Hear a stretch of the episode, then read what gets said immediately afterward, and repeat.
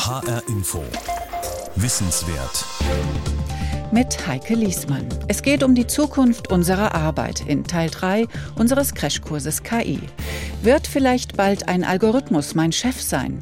Wie künstliche Intelligenz die Arbeitswelt verändern wird? Künstliche Intelligenz, also Maschinen, die lesen, schreiben, hören, Bilder erkennen können und die selbst lernen können. Alles noch nicht perfekt, aber gut genug, um uns Menschen wieder etwas mehr Arbeit abzunehmen. Wie wird sich unser Büro und unser Arbeitsalltag verändern? Müssen wir Arbeit völlig neu denken? Dieser Frage sind wir, also zwei Reporter des Hessischen Rundfunks, nachgegangen. Mein Name ist Lars Hofmann. Und ich bin Jan Eggers, beschäftige mich mit Technikthemen. Und ich habe dir ja auch für, dieses, für diese Sendung eine KI empfohlen, ein Programm. Wie bist du damit zurechtgekommen? Es hat tatsächlich die Arbeit erleichtert. Da ging es ja darum, die Interviews, die wir geführt haben, einzuspielen und dass diese KI die verschriftlicht, dass man das nicht selber machen muss. Das ging wirklich schneller. Das ist eine sehr unangenehme Aufgabe normalerweise. Ich war am Ende aber trotzdem ein bisschen erleichtert. Die KI ist bei der Rechtschreibung nicht besser als ich. Mhm. Ist, glaube ich, auch repräsentativ dafür, wo wir im Augenblick stehen mit sogenannter künstlicher Intelligenz. Da geht schon vieles und das zeichnet sich ab. Es geht noch viel mehr. Also man könnte ja zum Beispiel sich eine KI denken, die an unserem Manuskript mitschreibt oder diese Interviews schon schneidet. Das hat vor 30 Jahren in Deutschland so richtig Fahrt aufgenommen. 4. Juli 1900 1988. Damals gründete der damalige Bundesforschungsminister Heinz Riesenhuber. Der mit der Fliege? Der mit der Fliege, genau. Der gründete das Deutsche Forschungszentrum für künstliche Intelligenz in Kaiserslautern. Was hier erreicht worden ist, ist ein Zusammenführen von Wissenschaftlern aus Hochschulen und aus Industrie.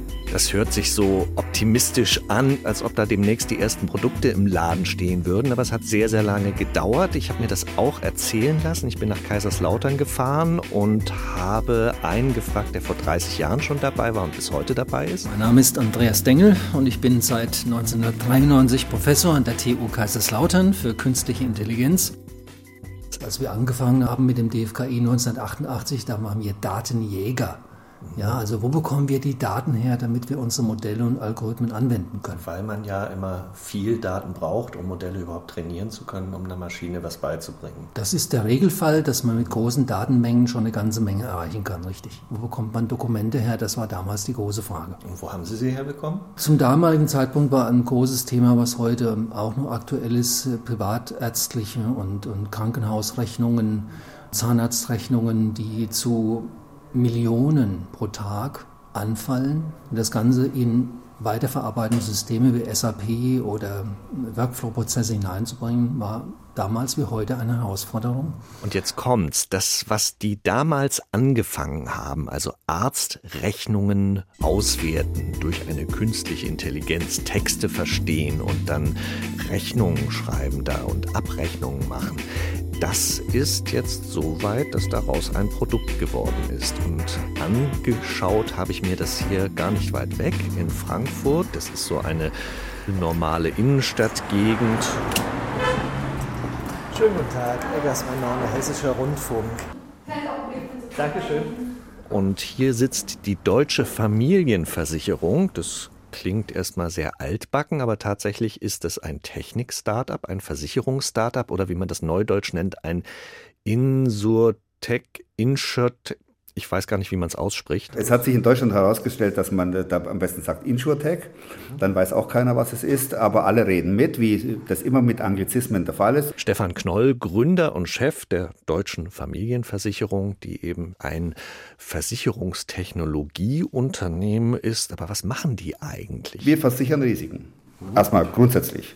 Unser Schwerpunkt ist Zahnzusatz, Krankenhauszusatz und vor allem Pflegezusatzversicherungen. Und jedes Mal, wenn also da eine Leistung abgerechnet wird, dann schreibt der Arzt einen Arztbericht und er schreibt eine Rechnung. Und die Deutsche Familienversicherung hat eben Technologie aufgebaut, die diese Rechnung und diese Arztberichte automatisch auswertet. Das heißt, da schaut gar kein Mensch mehr drauf und äh, das wird dann von einer Maschine direkt verarbeitet. Warum wird das gemacht? Geht es darum, Geld zu sparen? Nee, gar nicht so sehr.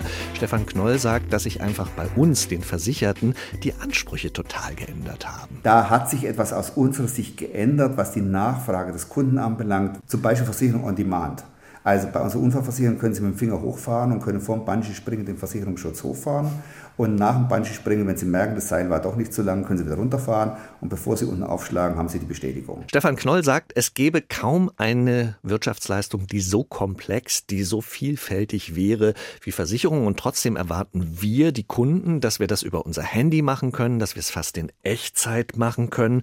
Und das geht eben nur, wenn man das mit Maschinen rationalisiert. Das machen übrigens nicht nur Technik-Startups wie die Deutsche Familienversicherung so. Ich habe bei der Allianz nachgefragt, gefragt, dem Branchenriesen, und die haben mir gesagt, dass zum Beispiel bei ihren Autoversicherungen vier von fünf Autoversicherungen inzwischen in der sogenannten Dunkelverarbeitung durch den Computer laufen. Das heißt, da schaut gar kein Mensch mehr drauf. Das macht alles die Maschine. Was passiert da? Es passiert wahrscheinlich bezogen auf die Mitarbeiter viel weniger, als man vermutet. Das klingt beruhigend, aber es kann natürlich heißen, dass sich da trotzdem viel verändert. Und vielleicht ist Stefan Knolls Firma selber ein ganz gutes Beispiel dafür. Kleines Unternehmen mit etwas über 100 Mitarbeitern, aber ein Viertel von denen, ein Viertel von denen sind ITler und eben nicht Versicherungskaufleute durch künstliche Intelligenz, durch Digitalisierung verändert sich natürlich extrem viel für Unternehmen, für die Beschäftigten. Diese äh, Technologien werden nicht nur bei Versicherungen eingesetzt, die laufen bei Bankberatungen, bei öffentlichen Verwaltungen spielen sie eine Rolle und immer öfter werden Algorithmen auch im Gesundheitswesen eingesetzt. Es gibt verschiedene Systeme, die zum Beispiel bei der Krebsdiagnose mithelfen sollen. Sie sollen Ärzte entlasten, sie unterstützen und dann ist immer wieder zu hören, nicht ersetzen. Ärzte, das gilt auch in anderen Berufen, Menschen sollen nicht ersetzt werden und Entscheidungen müssten am Ende von Menschen getroffen werden, auch weil künstliche Intelligenzen fehleranfällig sind, vor allem wenn sie eben Entscheidungen treffen. Und ich habe mich mit äh, Barbara Klein verabredet. Sie ist Professorin an der Frankfurter University of Applied Sciences und sie ist da Sprecherin des Forschungszentrums Future Aging. Sie kommt gerade aus Japan, sie hat da eine Gastprofessur in Osaka und sie befasst sich eben mit dem Altern und der Frage, wie wir im Alter leben, aber auch, was das für die Pflege, für die Pflegearbeit heißen kann und heißen wird. Weil im Sektor Pflege fehlen viele Arbeitskräfte, das wissen wir. Und sie sagt, zurzeit würden sehr viele robotische Systeme, wie sie das nennt, Management entwickelt, die im Pflegebereich eingesetzt werden können.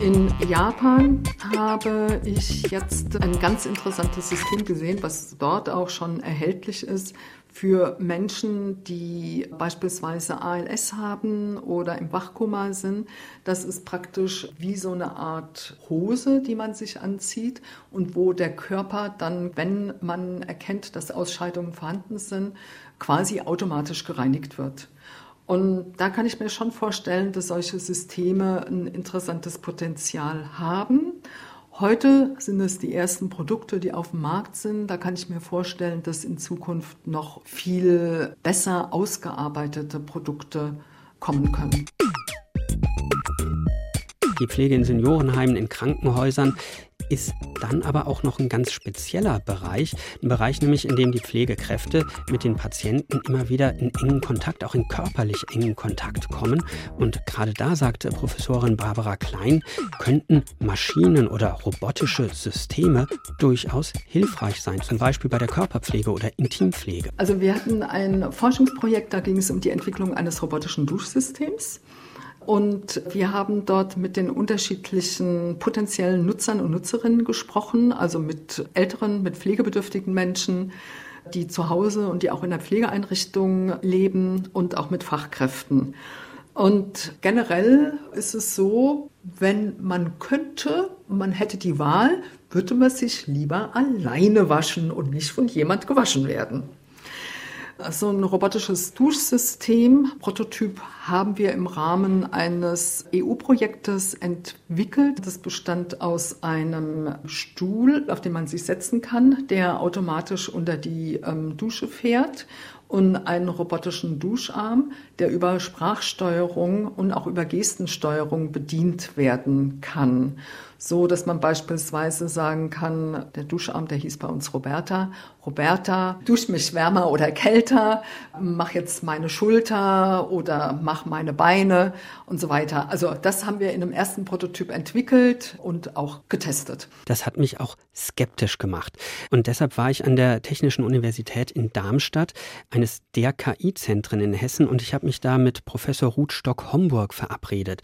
Die ist Wirtschaftswissenschaftlerin, selber auch Psychologin und hat das Leap in Time Lab in Darmstadt gegründet. Das lässt sich in etwa mit Zeitsprung-Laboratorium übersetzen. Und in ihrem Labor wird tatsächlich sowas wie ein Zeitsprung in der Arbeitswelt simuliert und auch erforscht. Wenn man reinkommt, äh, steht in der Ecke eine lebensgroße Puppe, die trägt eine hellrote Jacke, einen Rock. Neben ihr steht eine Handtasche. Hallo, herzlich willkommen im Leap in Time Lab. Ich freue mich, Sie zu begrüßen.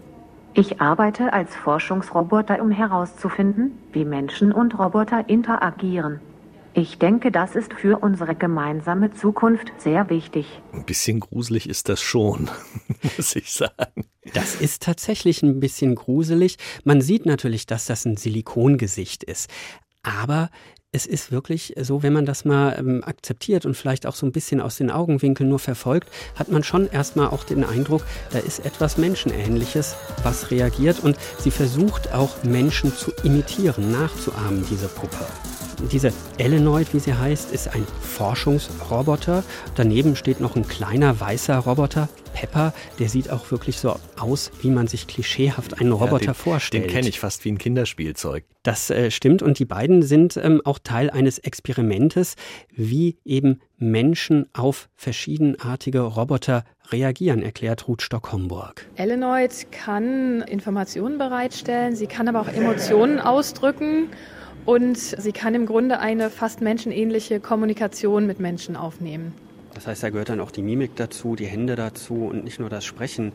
Was für Experimente haben Sie gemacht, um sozusagen herauszufinden, wie Menschen auf verschiedene Roboterarten ähm, reagieren? Wir haben ein Hotelsetting imitiert, wo die Versuchspersonen bei verschiedenen Roboterarten und auch bei einem Menschen einchecken mussten wir haben uns angeschaut, inwieweit Menschen Robotern, also verschiedenen Arten von Robotern vertrauen, inwieweit Roboter Menschen aber auch mit Emotionen anstecken können. Wie ist denn das Ergebnis ausgefallen? Also wir haben einen ganz klaren Ansteckungseffekt gefunden. Das heißt, Menschen nehmen nicht nur die Emotionen von Robotern wahr, sondern sie übernehmen unbewusst auch diese Emotionen. Also man reagiert auf Roboter dann besonders positiv, wenn sie positive Emotionen ausstrahlen. Und was wir in einem Experiment gemeinsam mit Merck festgestellt haben, ist, dass Menschen auch besonders positiv auf Roboter reagieren, wenn diese komplizierte Aufgaben wahrnehmen. Konkret heißt das, der Mensch wird selber freundlich, reagiert auch freundlicher auf den Roboter. Am Ende akzeptiert er ihn möglicherweise auch eher als andere Maschinen oder Roboter. Solche Systeme und am Ende auch solche Roboter haben natürlich sehr viele Arbeits- und Einsatzmöglichkeiten, sagt Ruth Stock-Homburg. Es gibt Roboter, die können im Dienstleistungsbereich eingesetzt werden, an Hotelrezeptionen, als Experte in einem Team.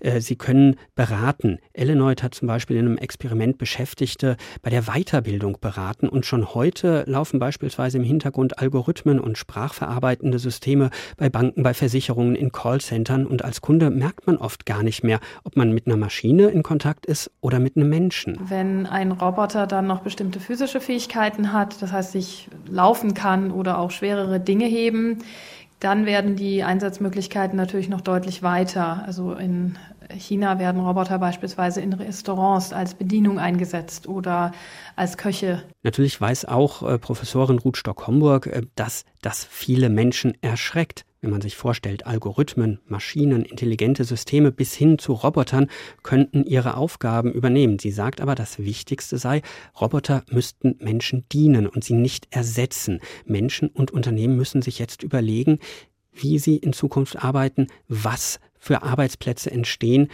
und wie man da vielleicht auch für ausgebildet und weitergebildet wird, was es da für Anforderungen gibt. Das ist eine große Aufgabe für alle Beteiligten. Barbara Klein, Professorin an der Frankfurter University of Applied Sciences, sagt, wie kann man Pflegekräfte, wie kann man Fachkräfte in ihrer Arbeit unterstützen? Weil es letztendlich doch im Moment so ist, dass sehr viele so organisatorische, administrative Aufgaben einfach anfallen. Und da ist natürlich die Überlegung, wie kann man da eine gute Unterstützung bieten. Das klingt ja Unterstützung immer sehr schön, sehr gut. Aber es gibt Leute, die natürlich auch Angst haben, dass es äh, irgendwann kippt, nicht mehr von einer ähm, Unterstützung, sondern ähm, hin zu einer Übernahme. Besteht diese Gefahr im Pflegebereich? Naja, das ist ja die Idee. Ja, im Moment ist es ja so, dass wir an Mangel haben an sowohl an Pflegefachkräften als auch an unterstützenden Kräften. Die ganzen Prognosen gehen dahin, dass sich dieser Mangel noch deutlich ähm, ausbreiten wird. Und die Frage ist ja, wie man trotzdem diese Aufgaben erfüllen kann. Ob robotische Systeme ganze Arbeitsbereiche übernehmen werden, das muss man erst mal sehen. Im Moment nach den Projekterfahrungen, die wir hier haben und die Roboter, die ich gesehen habe, würde ich sagen, dauert es auf alle Fälle noch ein bisschen, ein bisschen mehr. Sagt die Frankfurter Professorin Barbara Klein. Ein bisschen mehr, wie sie das auch sagt, das ist natürlich keine konkrete Aussage. Die, habe ich aber mittlerweile das Gefühl, bekommt man im Moment ohnehin von niemandem. So eine konkrete Aussage. Einfach weil die Entwicklung bei der künstlichen Intelligenz zurzeit so schnell verläuft, da ist vieles für viele noch gar nicht richtig absehbar. Was gibt es denn an Prognosen? Wie wird sich die künstliche Intelligenz, die Digitalisierung in den nächsten Jahren auf den Jobmarkt auswirken? Die Bundesregierung, also das Arbeitsministerium, hat mal versucht, das auszurechnen, was eben diese Digitalisierung für Arbeitsplätze bedeuten. Und äh, demnach sollen in den nächsten fünf Jahren dadurch 1,3 Millionen Arbeitsplätze wegfallen. Klingt natürlich nicht gut, aber es sollen auch über 2 Millionen, 2,1 Millionen neue Arbeitsplätze entstehen. Das könnte einen jetzt natürlich beruhigen. Wenn man dann aber nochmal zehn Jahre weiter guckt, ins Jahr 2035, dann entstehen noch mehr neue Arbeitsplätze, insgesamt 3,3 Millionen. Aber das Verhältnis, das kehrt sich um. Es werden nämlich noch mehr wegfallen, 4 Millionen. Also da muss man sich, glaube ich, schon Gedanken machen, was diese Entwicklungen für Arbeitsplätze auch tatsächlich bedeuten. Also fassen wir es nochmal zusammen. Die Prognose des Bundesarbeitsministeriums sagt, es gibt einen Punkt, an dem wird die KI vom Jobmotor zum Jobkiller. Ich habe einen KI-Unternehmer in Frankfurt besucht und der sagt, 80 Prozent aller Jobs werden irgendwann automatisiert werden. Wenn man das jetzt drastisch formulieren möchte, endet mit KI ja das Industriezeitalter. KI sieht so aus, als ob es einfach relativ freundlich und sanft unser aktuelles System ersetzen kann. Halt weg von analysieren, standardisieren, konsolidieren hin zu Maschinen finden individuelle Lösungen für individuelle Aufgaben. Dieser Mensch, das ist Chris Boos, Informatiker, Mitglied im Digitalrat der Bundesregierung, Chef der Frankfurter KI-Firma Arago und schon auch äußerlich ein bisschen ein Rebell. Dazu muss man wissen, Chris Boos, der hat weiße Haare und kleidet sich gerne wie zum Kontrast schwarz. Als ich ihn getroffen habe, hatte er ein schwarzes T-Shirt mit einem Physikerwitz über Klimawandelskeptiker an und eine riesige goldene Gürtelschnalle. Also der wirkt mehr so wie ein Rockmusiker fast. Und wenn man ihn fragt, was er denn so macht, macht mit seiner Firma, sagt er? Wir automatisieren absolut alles. So einfach kann man das sagen. Und zwar entwickelt seine Firma eine sogenannte horizontale KI namens Hiro. Das ist ein System, das guckt uns zu, was wir so machen, wenn wir arbeiten, beispielsweise am Computer. Und daraus lernt es dann. Es lernt unsere Erfahrungen und es lernt auch unsere Entscheidungen zu übernehmen. Um das mal zu demonstrieren, haben die Arago-Leute vor einigen Jahren der KI beigebracht, wie man Civilization spielt. Das ist so ein Computerspiel, da muss man sozusagen eine Zivilisation aufbauen. Und gute Spieler, die können gar nicht so genau sagen, wie sie das machen. Also da ist sehr viel Intuition dabei, das, was Menschen eben ausmacht. Aber die KI hat genau von diesen besten Spielern gelernt und konnte die irgendwann schlagen. Und genauso ist das Versprechen, kann die auch zugucken, was beispielsweise ein Sachbearbeiter oder ein IT-Administrator macht und aus dessen Erfahrungen, aus dessen Entscheidungen lernen. Was tue ich in welcher Situation, wenn irgendwo ein Notfall passiert? Wie entscheide ich mich? Und das alles kann die Maschine dann irgendwann übernehmen. Wieder Chris Boos? Das ist ja der, der Schritt jetzt in der Automation, den wir gehen. Bisher, um etwas zu automatisieren, mussten wir analysieren, standardisieren, konsolidieren und dann eine Fabrik zurückbauen. Ja? Und das ist mit KI halt nicht mehr notwendig. Und wenn ich das an vielen Stellen gleichzeitig machen kann, dann komme ich da tatsächlich mit in endlicher Zeit durch und kann es auf mein ganzes Unternehmen anwenden. Wenn man einen Unternehmer wie Chris Boos fragt, was er glaubt, was die Gewerkschaften drüber denken, sagt er was erstaunlich Positives. Die Gewerkschaften sind ja diejenigen, die den Einsatz von KI schneller haben wollen als die Wirtschaft, weil sie sagen, es ist doch besser, wir machen die hier, als jemand anders macht sie, weil dann haben wir gar nichts mehr mitzureden. Und die Wirtschaft möchte es gerne langsam, weil halt deren Fünfjahrespläne noch laufen. Lars, jetzt bist du jemand, der viel mit den Gewerkschaften zu tun hat als Wirtschaftsredakteur. Unterschreibst du das, dass die tatsächlich gar nicht so sehr einen Abwehrkampf kämpfen, sondern sich überlegen, wie sie das mitgestalten können? Es ist, glaube ich, tatsächlich ganz oft kein Abwehrkampf, keine ablehnende Haltung, auch wenn das manchem Unternehmen vielleicht so vorkommt. Die wollen natürlich schon wissen, was da passiert. Aber ich glaube wirklich, dass viele Betriebsräte, viele Gewerkschafter an dem Punkt sind, dass sie sagen, das ist eine Entwicklung, die hat so massive Auswirkungen, lässt sich gleichzeitig aber auch nicht mehr stoppen. Da geht es einfach darum, das mitzugestalten. Und um genau das zu hören, um genau mit so jemandem zu sprechen, habe ich mich mit Felix Koop getroffen. Ist ist Betriebsrat bei einem großen amerikanischen IT-Unternehmen in Frankfurt und der macht sich natürlich Gedanken darüber, was künstliche Intelligenz für Arbeitsplätze bedeutet.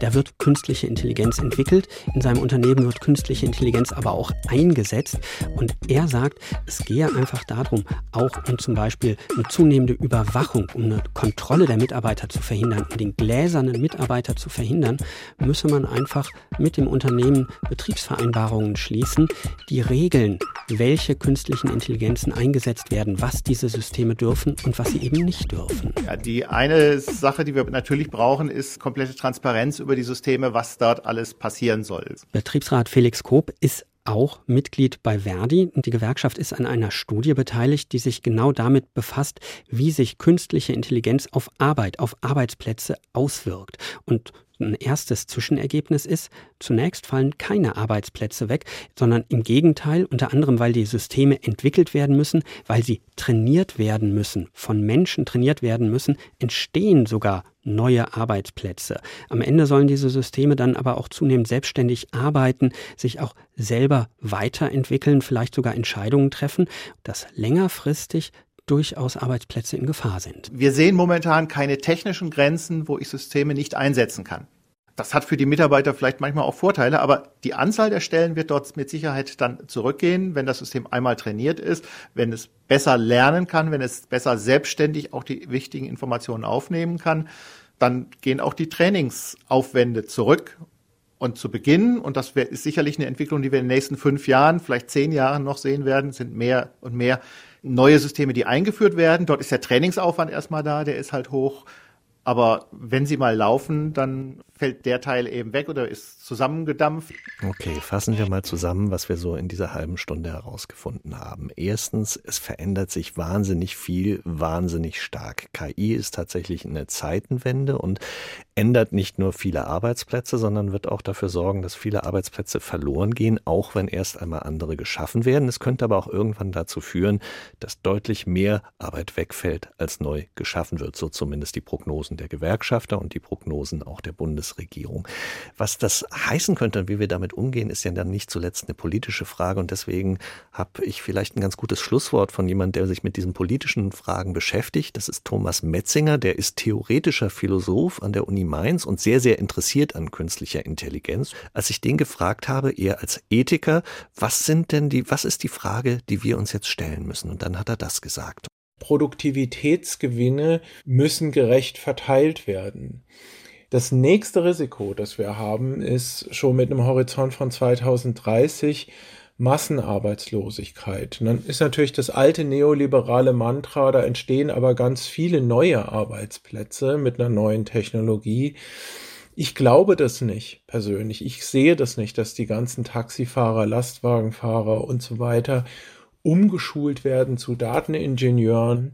Das heißt, wir sollten dringend auch nachdenken über ein bedingungsloses Grundeinkommen und jetzt schon weit vorausschauend ähm, Umschulungsmaßnahmen für die möglicherweise betroffenen Bevölkerungsschichten in Angriff nehmen.